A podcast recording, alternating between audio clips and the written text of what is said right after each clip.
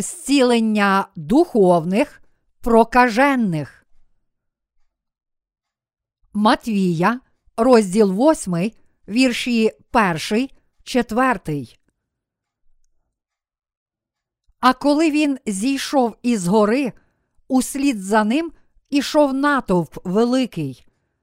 І ось підійшов прокажений, уклонився йому та й сказав: Коли, Господи, хочеш, ти можеш очистити мене.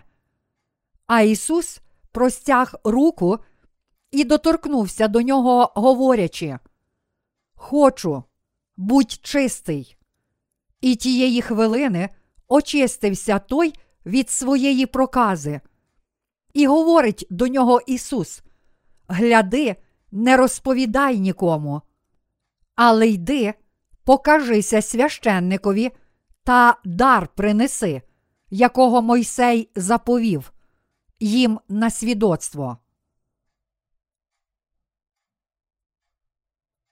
Кажуть, що прокаженні майже не відчувають навіть суб'єктивних симптомів прокази три роки після того, як цей вірус вражає їх.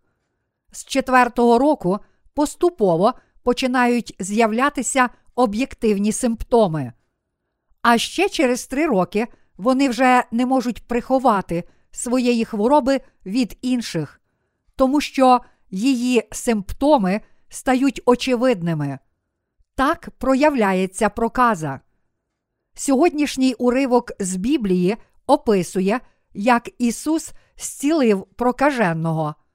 Випадок, описаний в цьому уривку, справді стався, і через нього Бог показує нам природу наших гріхів та правду, що Він цілком вирішив цю проблему наших гріхів.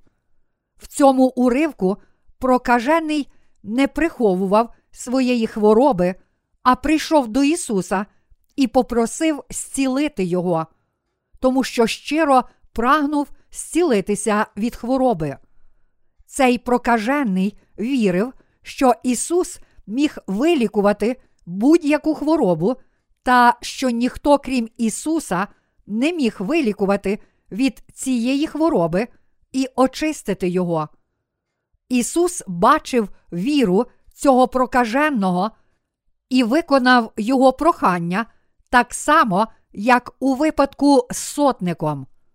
Ми повинні пам'ятати, що Ісус справді хотів вилікувати Його, тому що, по суті, це була не фізична хвороба, а хвороба гріха. Тут проказа означає, що в наших серцях і тілах є гріхи, котрі спричинюють цю хворобу. Від моменту, коли наша мати народила нас, всі ми маємо 12 хвороб гріха. Будучи ще немовлятами, ми не розуміли, що були такими великими грішниками, але коли доросли до певного віку, ми зрозуміли нашу істинну сутність і не могли приховати її від Бога. Тоді ми прийшли до Ісуса з вірою і сказали йому: Якщо хочеш, то можеш очистити мене від усіх моїх гріхів. Ось як ми отримали прощення наших гріхів, вірячи в те, що Ісус може вилікувати нас від усіх наших гріхів, ми можемо протистояти всім труднощам. Чи Ісус вилікував цього прокаженого відразу, чи йому треба було більше часу, щоб вилікувати його? Біблія каже, що Ісус вилікував його відразу. Тож ви повинні зрозуміти, що Ісус вилікував вас від ваших гріхів не поступово, а раз і назавжди, з допомогою слова Євангелія, води та духа. Жінка, хвора на кровотечу, вилікувалася, і її кровотеча раптово припинилася завдяки вірі, коли вона торкнулася краю одягу Ісуса. Марка, розділ 5, вірші 25, 34. Нааман, начальник війська сирійського царя, також відразу вилікувався від прокази, коли послухався Слова Божого з вірою. Четверта царів, розділ 5, вірші 1, 14. І прокажений в сьогоднішньому уривку також відразу вилікувався, як тільки рука Ісуса торкнулася Його. Якщо ми віримо у Слово Боже, то можемо пізнати і повірити у силу спасіння, котра змила всі гріхи людства. І завдяки цій вірі всі ми можемо раз і назавжди отримати вічне прощення гріхів. Хвороба гріха всіх людей ніколи не буде зцілена крок за кроком, але може бути вилікувана тільки одразу завдяки вірі в Його Слово. Відмінність у вірі між послідовниками релігії та тими, котрі вірять у силу дійсного Євангелія.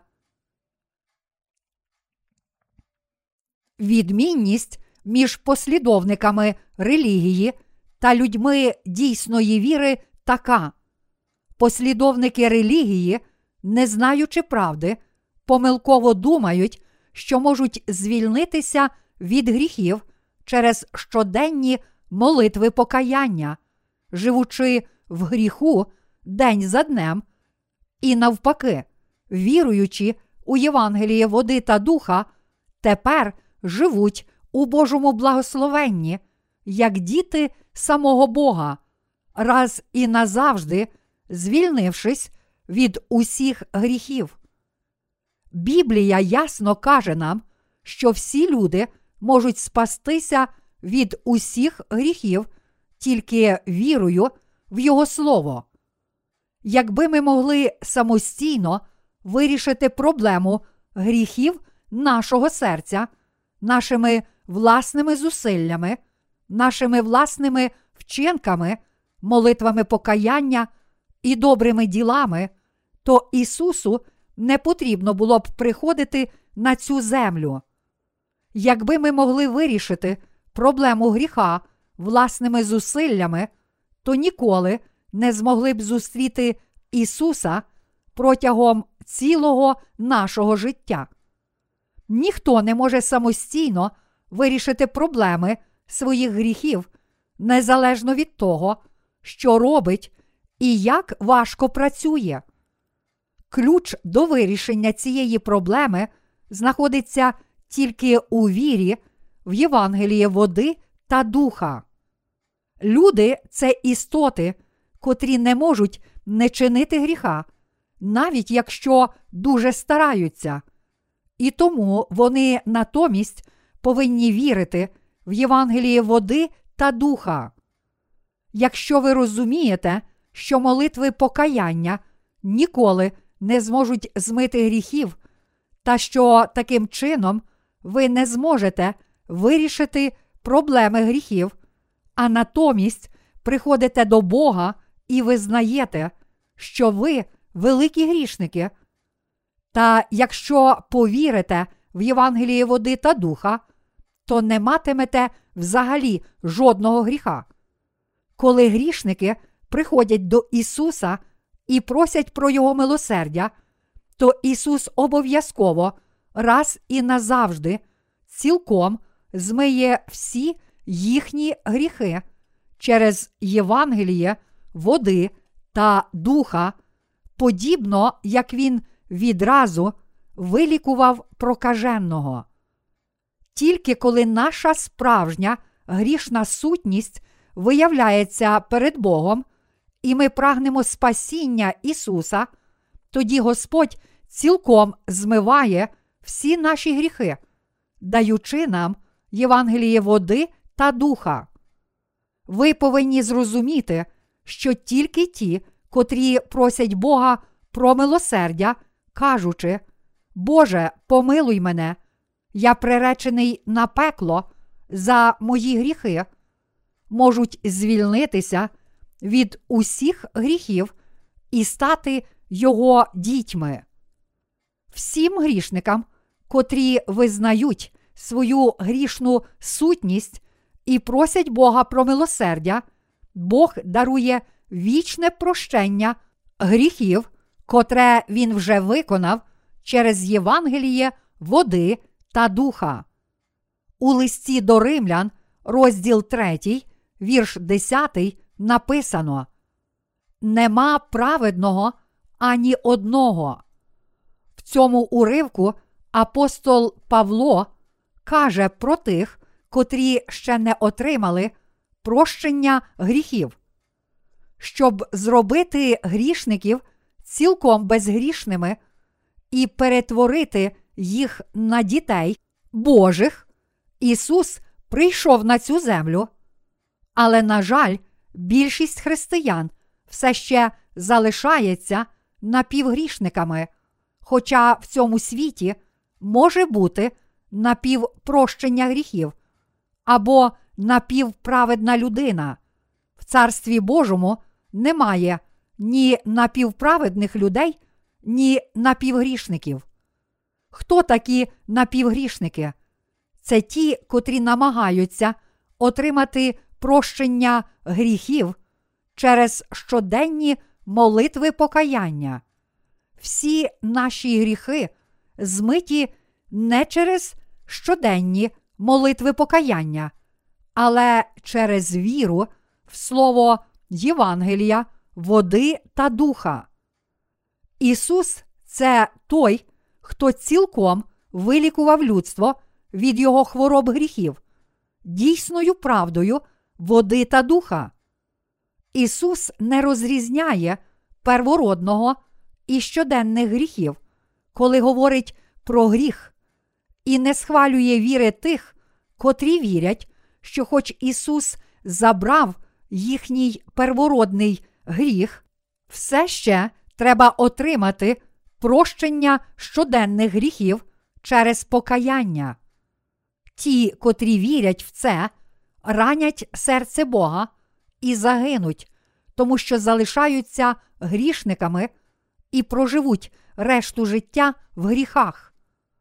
Бог не приймає такої напіввіри. Якщо ви вірите в Ісуса, то мусите вірити в нього на 100%. І навпаки, якщо ви не вірите в Ісуса, то не вірите на 100%. Іншими словами, немає 50% віри. Що таке доктрина виправдання? Це визнання отримання праведності завдяки вірі. Тобто вони вірять, що християнин може називатися праведним за віру в Ісуса, хоч він все ще має гріх. Це нісенітниця. Наш Господь не вважає грішника безгрішним тільки тому, що Він вірить в Ісуса.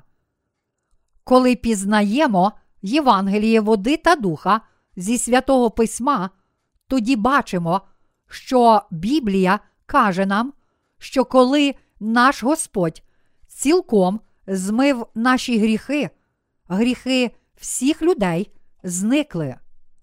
Таким чином, хрещення Ісуса змило наші гріхи. Перше Петра, розділ 3, вірш 21. Загалом більшість сьогоднішніх християнських лідерів каже, що Ісус забрав первородний гріх, але ми повинні спастися від наших щоденних гріхів, приносячи молитви покаяння. Проте Біблія не робить різниці між гріхом і гріхами, іншими словами, між первородним та щоденними гріхами. Для Ісуса всі гріхи, великі та малі, первородний і щоденні, входять у поняття гріхи світу.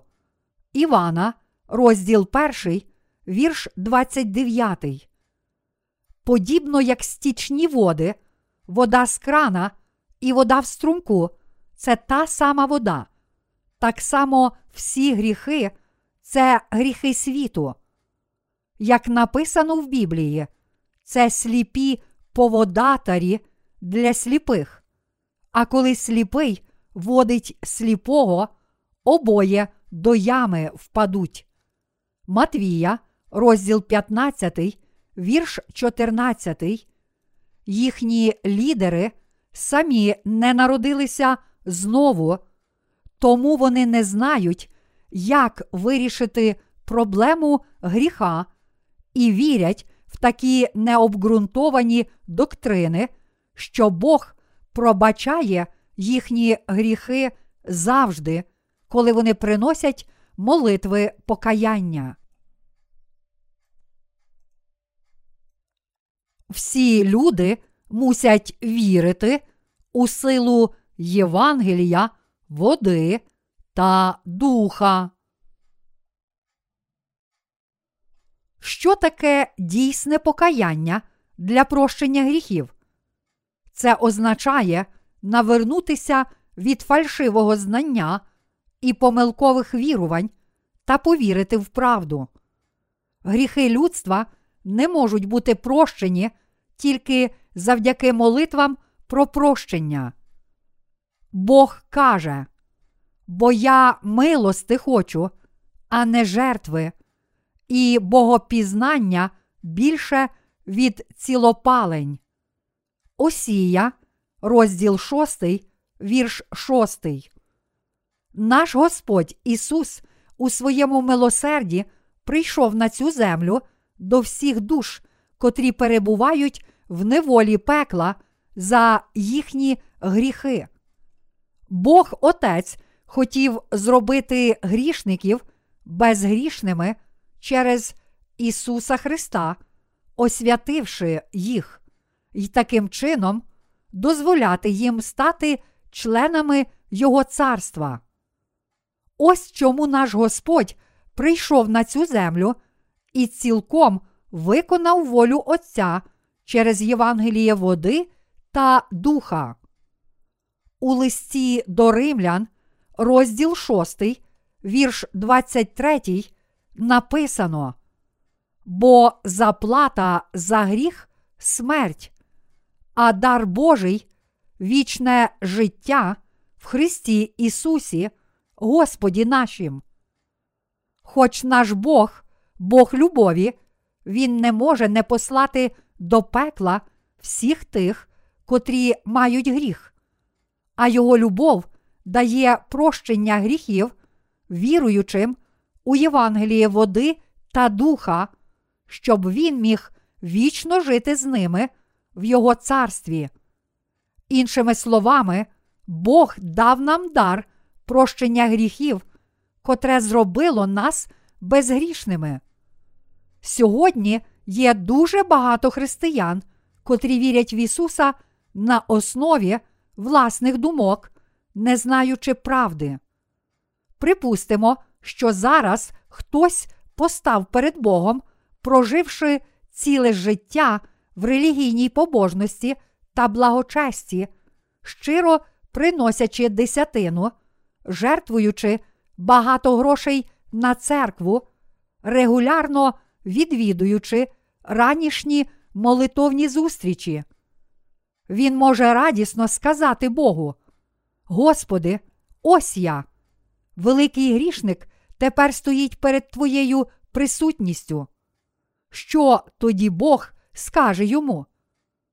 У Євангелії від Матвія, розділ 7, Ісус сказав: Не кожен, хто каже до мене, Господи, Господи, увійде в Царство Небесне, але той, хто виконує волю мого Отця, що на небі. Багато хто скажуть мені того дня. Господи, Господи, хіба ми не ім'ям Твоїм пророкували? Хіба не ім'ям Твоїм демонів ми виганяли? Або не ім'ям Твоїм чуда великі творили. І їм оголошу я тоді. Я ніколи не знав вас. Відійдіть від мене, хто чинить беззаконня. Ось що наш Господь скаже йому. Наш Господь не є ні отцем грішників, ні їхнім Богом. Він Отець праведних і Бог тих, котрі народилися знову і отримали прощення гріхів. Навіть якщо ця людина каже Господу, Господи, хіба ти не знаєш мене? Я присвятив все моє життя, щоб свідчити про Твоє ім'я, Бог тільки відповість. Як ти смієш видавати себе за мого сина, якщо маєш гріх? На тебе чекає пекло, тому що ти чиниш беззаконня. Тож всі грішники повинні перш за все вже зараз повірити у слово Євангелія, води та духа і отримати прощення гріхів завдяки вірі. Це найпрекрасніша і найдорогоцінніша віра. Фальшиві християнські лідери можуть збирати всіх грішників, котрі не отримали прощення гріхів у їхній церкві. Але хто може справді назвати їх святими?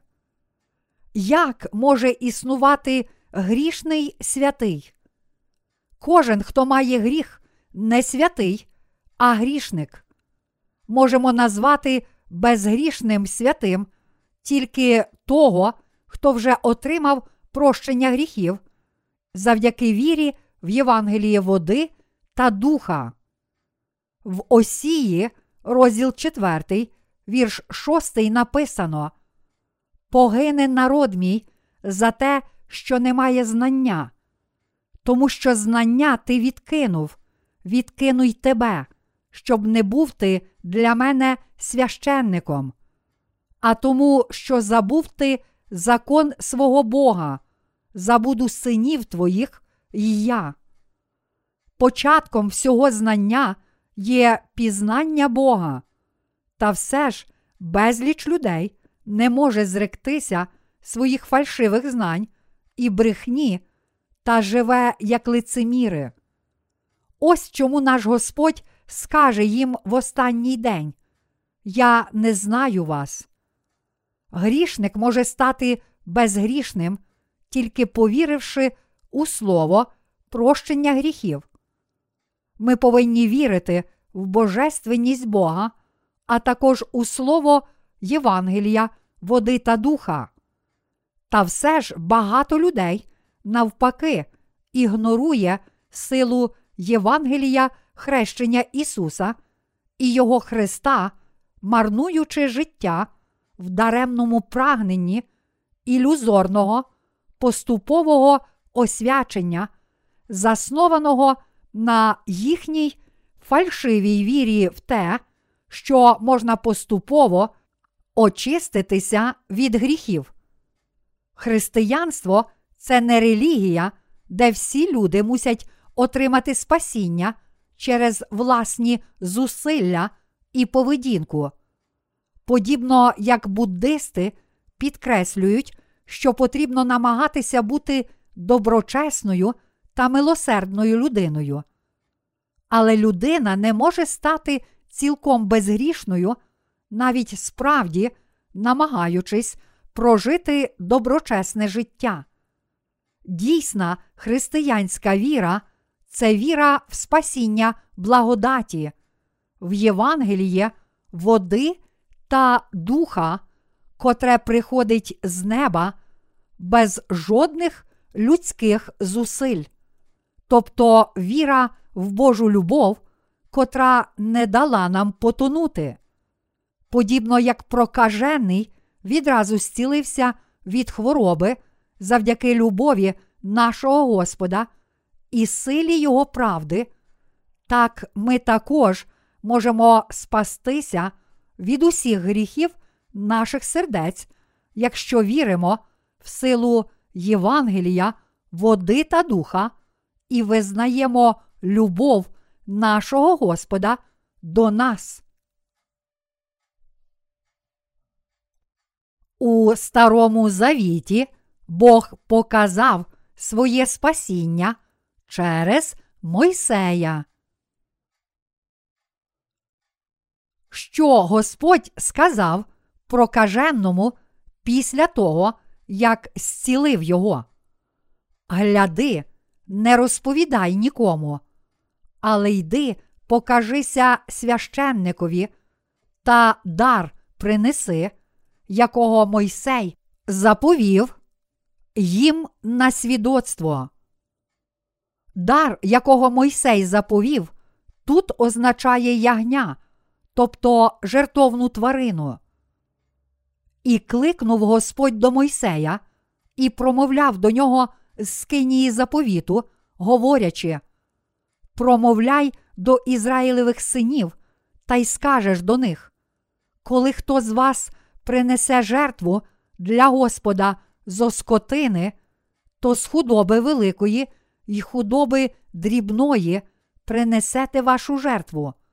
Якщо жертва його цілопалення з худоби великої, то нехай принесе його, самця безвадного, нехай приведе його до скинії заповіту, щоб він був уподобаний перед лицем Господнім, і покладе він руку свою на голову цілопалення, і буде йому дано вподобання на очищення від гріхів його. Левит, розділ перший, вірші перший, четвертий. Щодо дару, якого Мойсей заповів, вірш другий каже: З худоби великої й худоби дрібної принесете вашу жертву. Давши закон, Бог дозволив людям зрозуміти, що вони грішники, а через систему жертвоприношень Скинії він дозволив народу Ізраїлю звільнитися від усіх гріхів, передаючи їх цим жертвам за гріхи. Бог так полюбив нас і хотів спасти нас від наших гріхів, що встановив систему жертвоприношень з жертвами ягнят і биків, котрі мали померти замість нас. У цій системі жертвоприношень покладення рук було дуже важливе. Воно означало передати або перенести. Коли біснуватий кладе руки на когось, останній також стає біснуватим, тому що покладення рук означає передати. Тож, коли грішник часів Старого Завіту клав руки на голову жертовного ягняти, всі гріхи його серця переходили на тварину. Левит, розділ 16, вірш 21. Тоді він мусив убити ягня, щоб пролити трохи крові, а потім священник брав частину крові пальцем, мазав нею роги жертовника цілопалення і виливав решту крові біля підстави жертовника. Священник також мусив спалити тварину на жертовнику, щоб Бог почув солодкий аромат.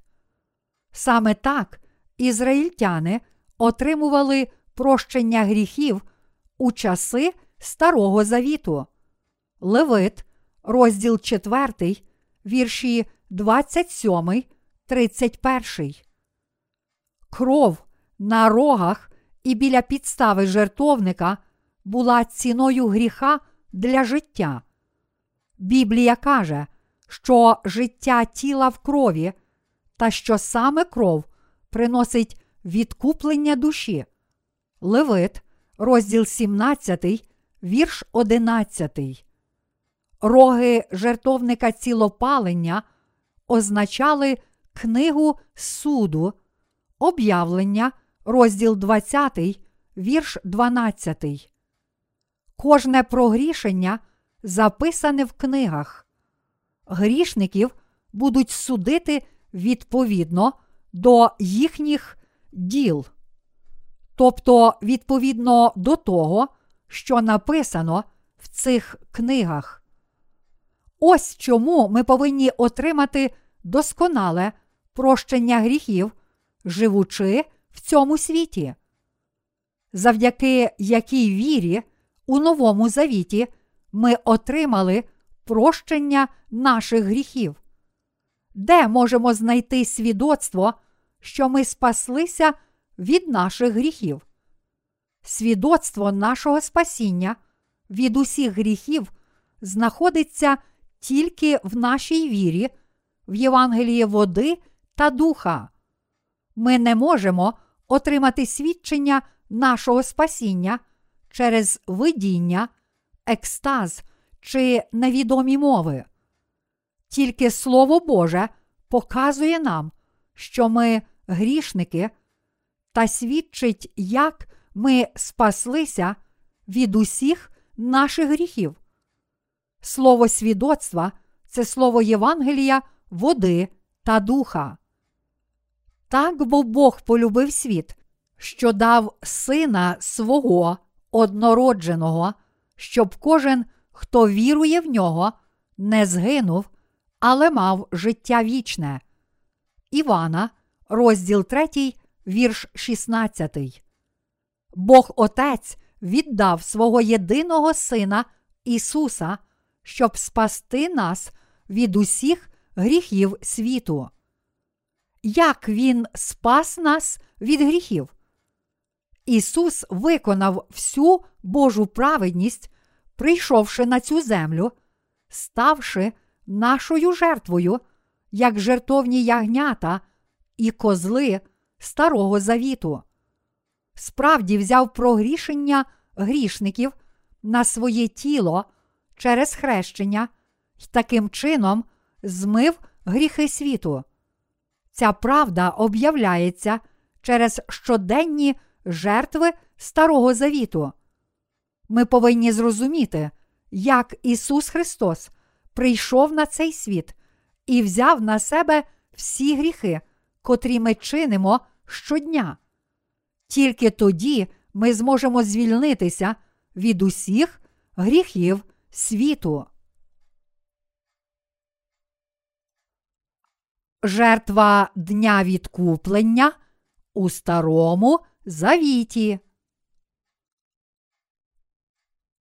А тепер прочитаймо Левит, розділ 16, вірші 29, 34. І це стане для вас на вічну постанову сьомого місяця, десятого дня місяця, будете впокоряти ваші душі, і жодної праці не робитимете ви, ані тубілець, ані приходько, що мешкає серед вас, бо того дня буде окуп ваш на очищення ваше зо всіх гріхів ваших станете чисті перед Господом. Субота повного відпочинку від праці вона для вас, і ви будете впокоряти душі свої. Це вічна постанова.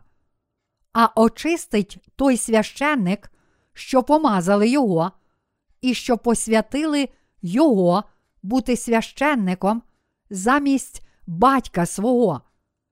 І зодягне він льняні шати, шати священні, та й очистить святеє святих і скинію заповіту, і жертівника очистить, і очистить священників та увесь народ громади. І буде це для вас на вічну постанову на очищення Ізраїлевих синів зо всіх їхніх гріхів раз у році. Цей уривок описує жертву Дня відкуплення, котру Бог встановив для ізраїльтян, котрі не могли приносити щоденних жертв, І таким чином первосвященник міг приносити жертви раз на рік за всіх людей Ізраїлю.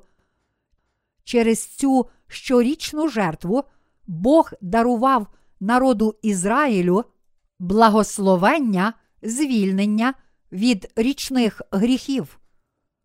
У книзі Левит, розділ 16, вірші 6, 10, написано І принесе Аарон теля жертви за гріх, що належить йому, та й очистить себе та свій дім. І візьме він обох тих козлів та й поставить їх перед Господнім лицем при вході скинії заповіту, і кине Аарон на обох тих козлів жеребки, один жеребок для Господа і один жеребок для Азазеля, і принесе Аарон козла, що на нього вийшов жеребок для Господа, і вчинить його жертвою за гріх. А козел, що на нього випав жеребок для Азазеля, буде поставлений живим перед Господнє лице, щоб очистити його, і щоб послати його до Азазеля на пустиню.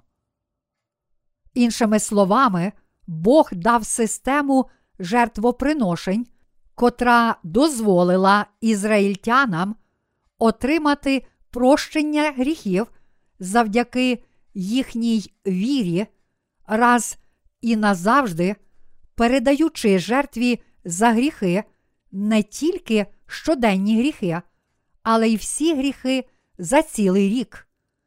Аарон це брат Мойсея, а також первосвященник. Аарон приносив одного з цих двох козлів на подвір'я Скинії і передавав козлові всі прогрішення народу Ізраїлю, кладучи руки на його голову.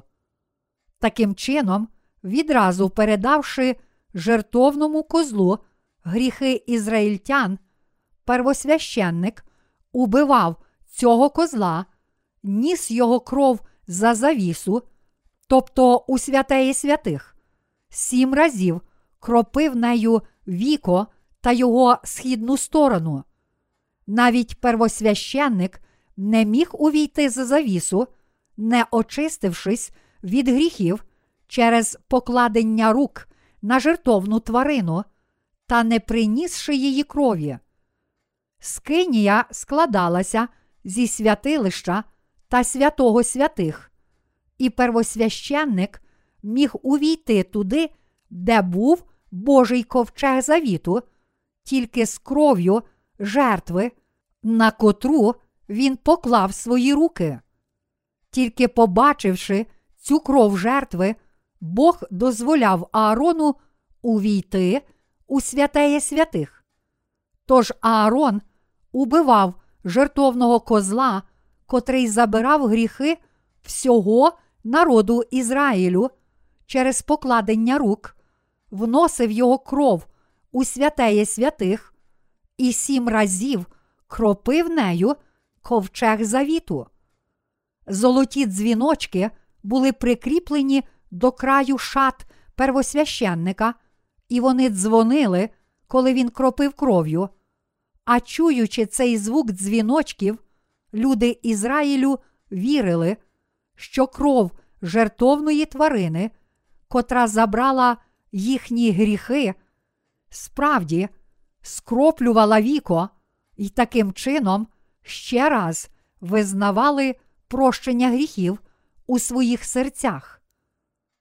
А коли він скінчить очищення святині й скинії заповіту та жертівника, то приведе живого козла і покладе Аарон обидві руки свої на голову живого козла і визнає над ним усі гріхи Ізраїлевих синів та всі їхні провини через усі їхні гріхи, і складе їх на голову козла та й пошле через призначеного чоловіка на пустиню, і понесе той козел на собі всі їхні гріхи до краю неврожайного, і пустить того козла в пустиню. Левит, розділ 16, вірші 20, 22. Одного козла, котрий був призначений для Господа, приносили як жертву за гріхи, щоб отримати відкуплення. Але потрібно було також видимо забрати від ізраїльтян їхні гріхи, тому первосвященник, визнаючи їхні річні гріхи, також мусив покласти руки на голову іншого козла, а потім послати його до Азазеля на пустиню. Левит, розділ 16, вірші 8, 10 у американській стандартній версії. Тут козел відпущення давньоєврейською Азазель означає бути вигнаним для повного прощення гріха. Беручи одного з цих двох козлів як козла відпущення, первосвященник клав руки на його голову і передав йому всі їхні гріхи, визнаючи над ним всі прогрішення народу Ізраїлю, тоді як всі люди спостерігали за цим з-за брами подвір'я Скинії. Тоді його проганяли на пустиню через призначеного чоловіка, щоб він там помер. Іншими словами, цей жертовний козел мусив нести всі гріхи ізраїльтян, забравши їх через покладення рук первосвященника, і обов'язково мусив померти на пустині. Виганяючи козла відпущення на пустиню, Бог звільняв весь народ Ізраїлю від гріхів. Ось жертва, котру Бог наказав принести Мойсею. Саме через покладення рук і кров Бог дозволив всьому народу Ізраїлю отримати прощення гріхів. Система жертвоприношень Старого Завіту об'являла правду, що Бог пошле Ісуса, та що як його агнець, Ісус візьме на себе і понесе всі гріхи кожного грішника, що живе в цьому світі, через своє хрещення, та що Він таким чином змиє гріхи всього людства, як щоденні гріхи, так і прогрішення всього життя. Всі люди Старого Завіту вірили, що саме через систему жертвоприношень Скинії вони отримали прощення гріхів. Зараз люди Нового Завіту також мають безліч гріхів, навмисних чи ненавмисних, і мусять дізнатися, як можуть вирішити проблему цих гріхів та цілком звільнитися від них. Жертва великого відкуплення у новому завіті. Старий і новий завіти Біблії відповідають один одному. Ісая, розділ 34, вірш 16. Яка ж частина Нового Завіту відповідає жертвоприношенню Дня відкуплення Старого Завіту? Погляньмо, що саме Ісус зробив перш за все, щоб змити всі наші гріхи.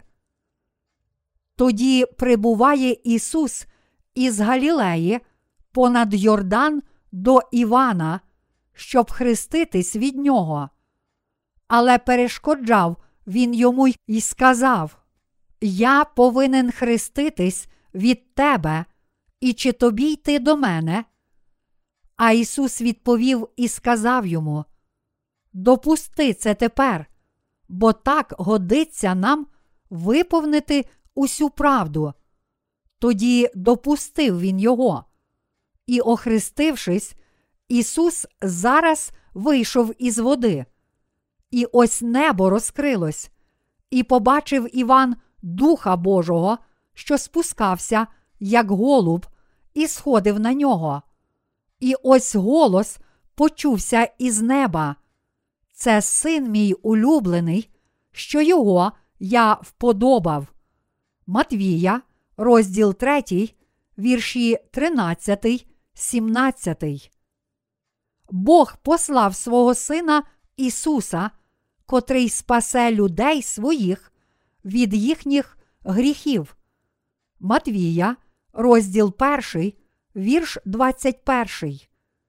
Іншими словами, той, хто створив Всесвіт, сам прийшов на цю землю через Діву Марію в тілі людини, як жертовний агнець.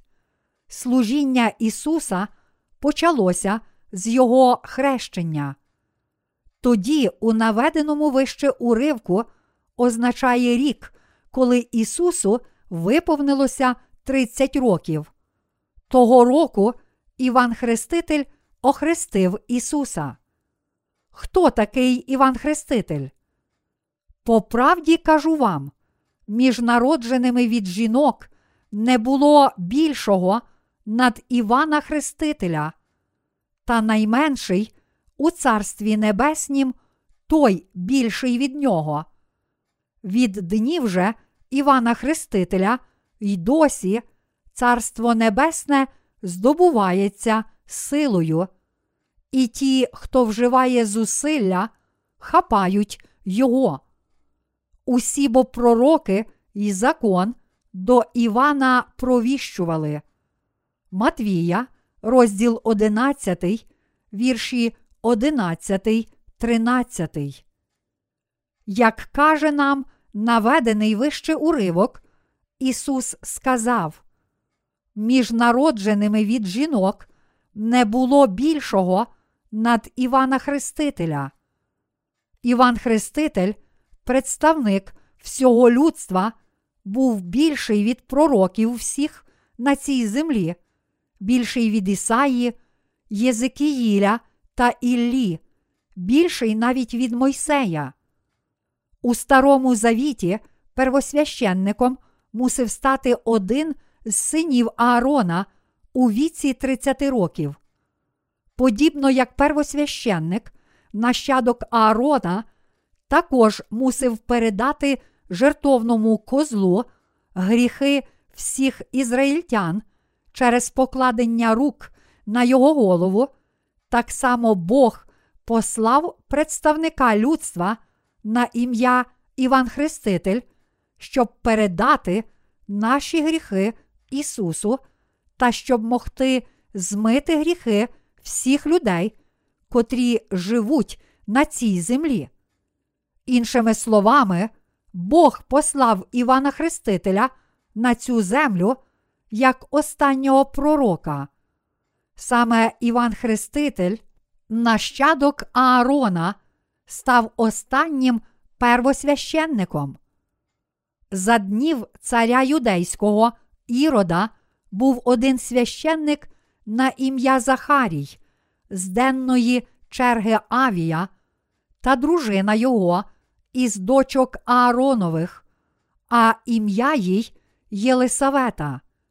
І обоє вони були праведні перед Богом, бездоганно сповняючи заповіді й постанови Господні. І він сам перед ним буде йти в духу й силі Іллі, щоб серця батьків привернути до дітей і неслухняних до мудрости праведних, щоб готових людей спорядити для Господа. Луки, розділ 1, вірші 5, 17. В день відкуплення Бог змив усі гріхи народу Ізраїлю тільки через первосвященників, нащадків Аарона в Старому Завіті. Цей уривок показує, що Бог вибрав нащадка Аарона в дні Ірода, царя Юдеї, щоб змити всі гріхи людей цього світу, як обіцяв. Саме тому він послав Івана Хрестителя у цей світ шість місяців до Ісуса, щоб навернути багатьох до мудрості, праведності та приготувати людей для Бога.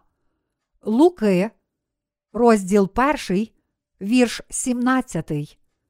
Іншими словами, Іван Хреститель був найбільшим між народженими від жінок.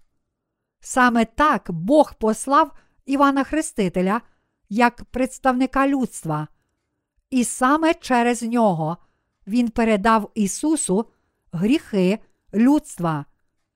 Іван Хреститель також прийшов перед Ісусом як свідок. З слова ми також повинні дізнатися, як свідчив Іван Хреститель. Коли Аарон передавав козлу гріхи народу Ізраїлю, люди могли бачити свідоцтво того, що всі їхні гріхи справді були передані жертві. Подібно Іван Хреститель передав Ісусу Христу всі гріхи людства, і це свідчить про те, що наші гріхи змиті.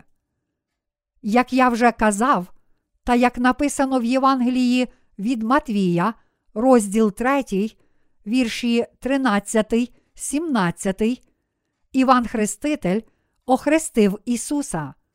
Це хрещення дуже важливе для кожного християнина. Християн, як правило, хрестять водою, проте вони часто отримують хрещення, навіть не розуміючи його значення. Тож хрещення отримують ті, котрі обіцяють дотримуватися цих десяти заповідей і ревно відвідувати недільні богослужіння та визнають Господа як свого Спасителя. У цьому світі, навіть серед християн, надзвичайно важко знайти тих, котрі справді знають значення хрещення, коли приймають його. Ісус прийшов на цю землю і охрестився від Івана Хрестителя. Тут ми повинні зрозуміти, чому Ісус мусив охреститися. Кожен християнин, котрий твердить, що вірить в Ісуса, повинен запитати, чому Ісус мусив охреститися, будучи безгрішним?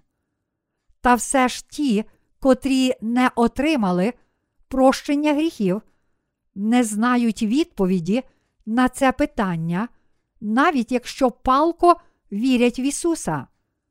Тільки ті, котрі отримали прощення гріхів, можуть дати правильну відповідь на це питання. Ісус це небесний первосвященник, тоді як Іван Хреститель, представник людства, земний первосвященник. Іван Хреститель мав владу передати Агнцю Ісусу всі гріхи людства, а Ісус, первосвященник Божого Царства, мав виконати прощення всіх гріхів людства, принісши в жертву власне тіло, не кров тварини, тобто забравши всі гріхи людства і віддавши своє тіло як жертву Богу. Ісус це первосвященник Небесного Царства. До євреїв, розділ 5, вірш 10, розділ 6, вірш 20, розділ 10, вірші 9, 14.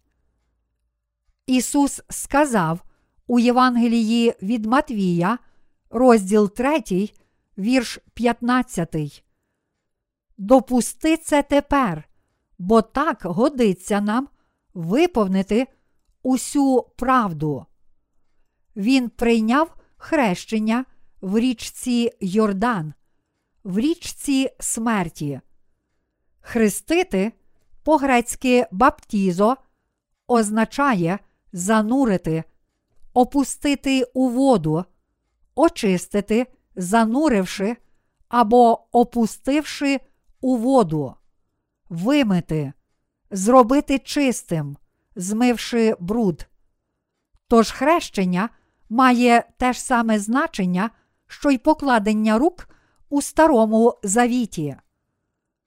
Подібно як гріхи передавалися жертві через покладення рук, так всі гріхи людства перейшли на Ісуса, коли Іван Хреститель охрестив Його.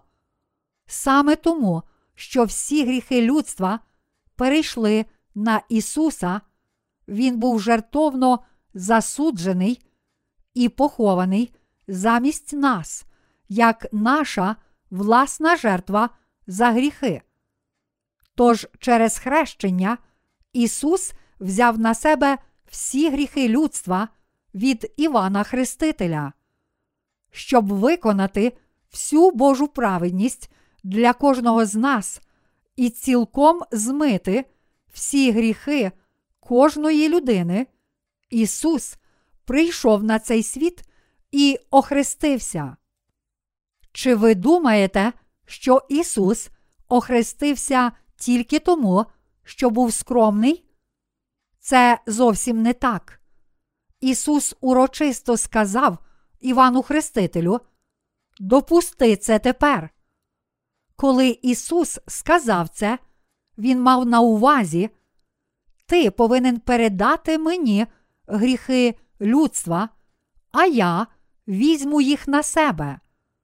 Я повинен цілком змити гріхи всього людства, ставши вашим козлом відпущення. Адже Ісус прийшов на цей світ, щоб забрати всі гріхи людства. Люди, приречені на пекло за їхні гріхи, вони страждають і були обдурені сатаною через їхні гріхи. Ісус це той, хто прийшов на цю землю, щоб спасти таких людей, як ми, від наших гріхів, зробити нас праведними і перетворити нас на дітей Божих. Коли Ісус охрестився від Івана Хрестителя і вийшов з води, Святий Дух, як голуб, зійшов з неба на нього і свідчив, що він син Божий. Святий Дух свідчив про правду. Сам Бог Отець свідчив, що його син Ісус раз і назавжди взяв на себе всі гріхи людства, прийнявши хрещення. Так бо Бог полюбив світ, що дав сина свого однородженого, щоб кожен, хто вірує в нього, не згинув, але мав життя вічне. Бог послав Ісуса на цю землю, передав Синові усі гріхи людства і приніс свого Сина в жертву, щоб дати нам вічне життя і зробити нас безгрішними. Саме ця правда об'являється в хрещенні. Через своє хрещення Ісус прийняв наші гріхи від Івана Хрестителя, представника людства і останнього первосвященника, занурився у воду, свідчення Його смерті, а потім вийшов з води, свідчення Його Воскресіння. Через це хрещення, відображення, покладення рук, Іван Хреститель передав Ісусу наші гріхи. Іншими словами, сам Бог насправді забрав гріхи світу. гріхи людства справді перейшли на Ісуса, тому Бог каже, що ми вже не маємо гріха.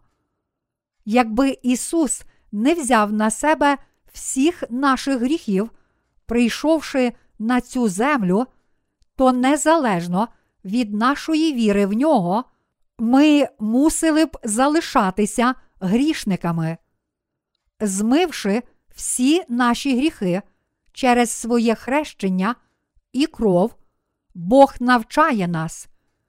Віруй в Господа Ісуса, і будеш спасенний, ти сам та твій дім. Дії, розділ 16, вірш 31.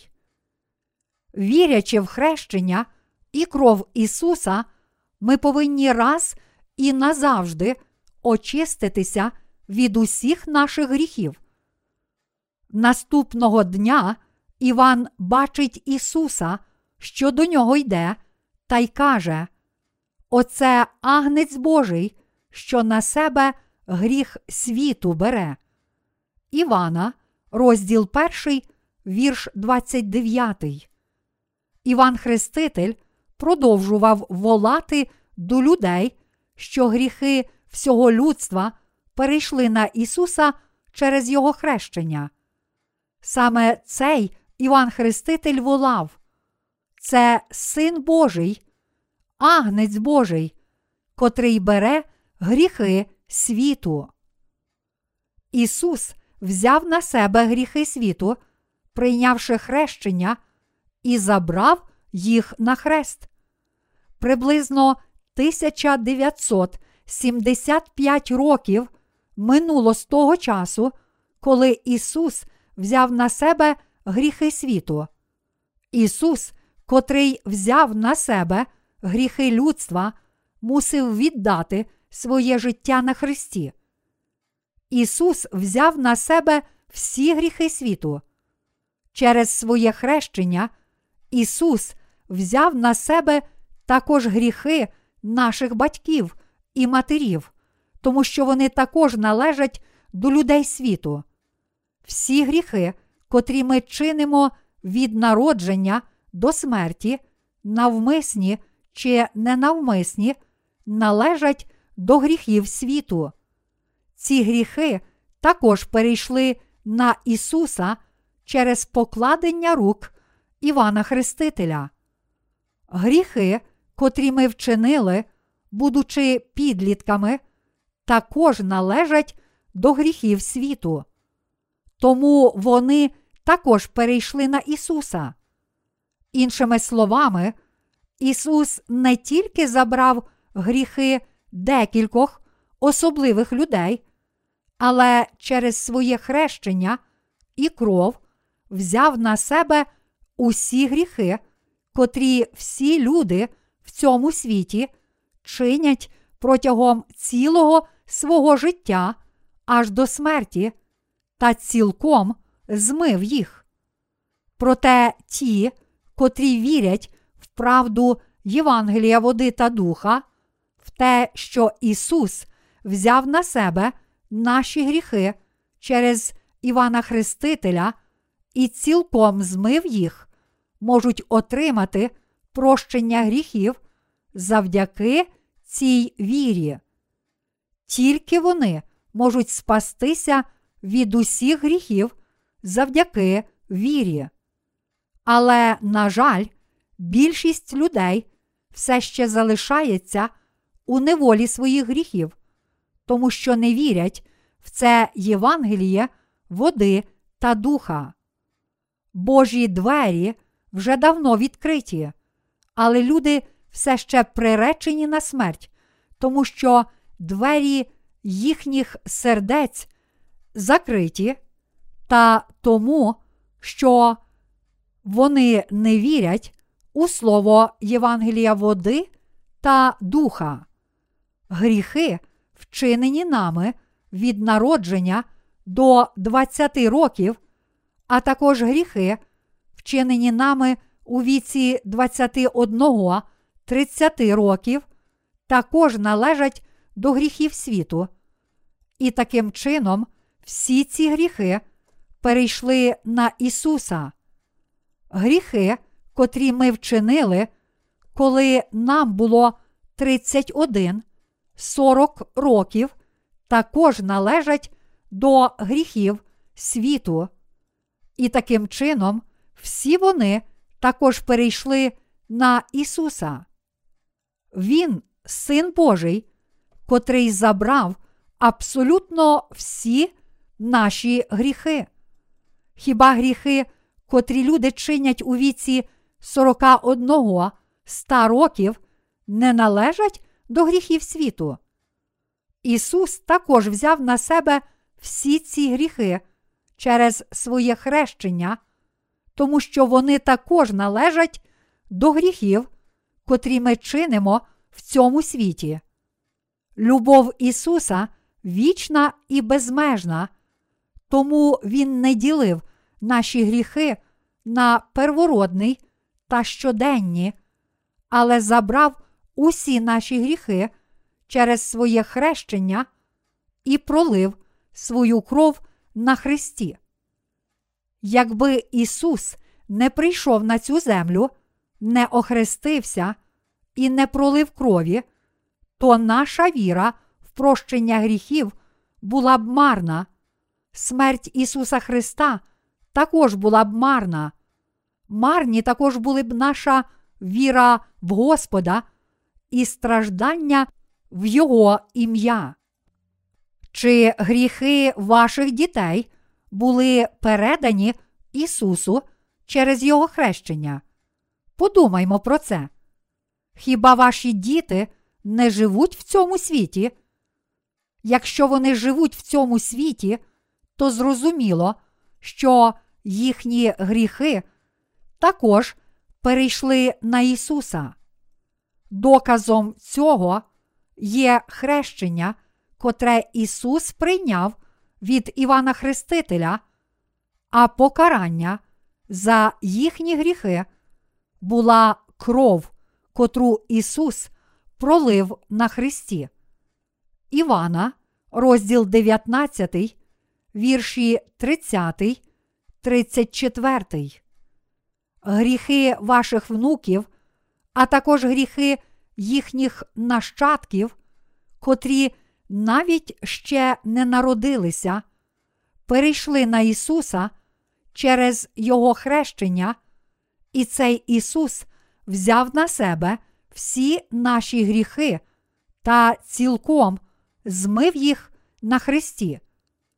Хоча ми щодня грішимо через нашу слабкість, всі ці гріхи також належать до гріхів світу, і тому Ісус забрав їх через своє хрещення і кров. У Євангелії від Івана, розділ 8, вірші 31, 32 написано, Як у слові моїм позостанетеся, тоді справді моїми учнями будете і пізнаєте правду, а правда вас вільними зробить. Ця правда це не що інше, як праведна місія Ісуса, котру Він виконав своїм словом.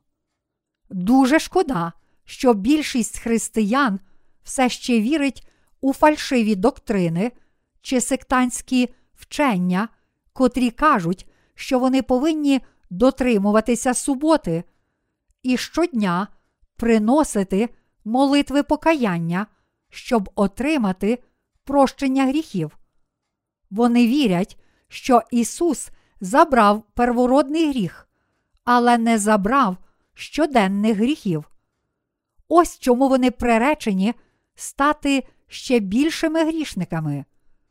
Їхні старання можуть здаватися зразковими, але щоб справді отримати спасіння, вони повинні дбати про щось інше. Ми повинні вірити в Євангеліє води та духа і таким чином отримати прощення наших гріхів. Це воля Божа для нас. Чим більше ми намагаємося дотримуватися закону, тим важче нам це робити. І зрештою, ми бачимо, що насправді стаємо ще більшими грішниками перед Богом. Але вірячи у слово Євангелія води та духа, котре Бог дав нам, всі ми справді можемо спастися від усіх гріхів світу. Алілуя!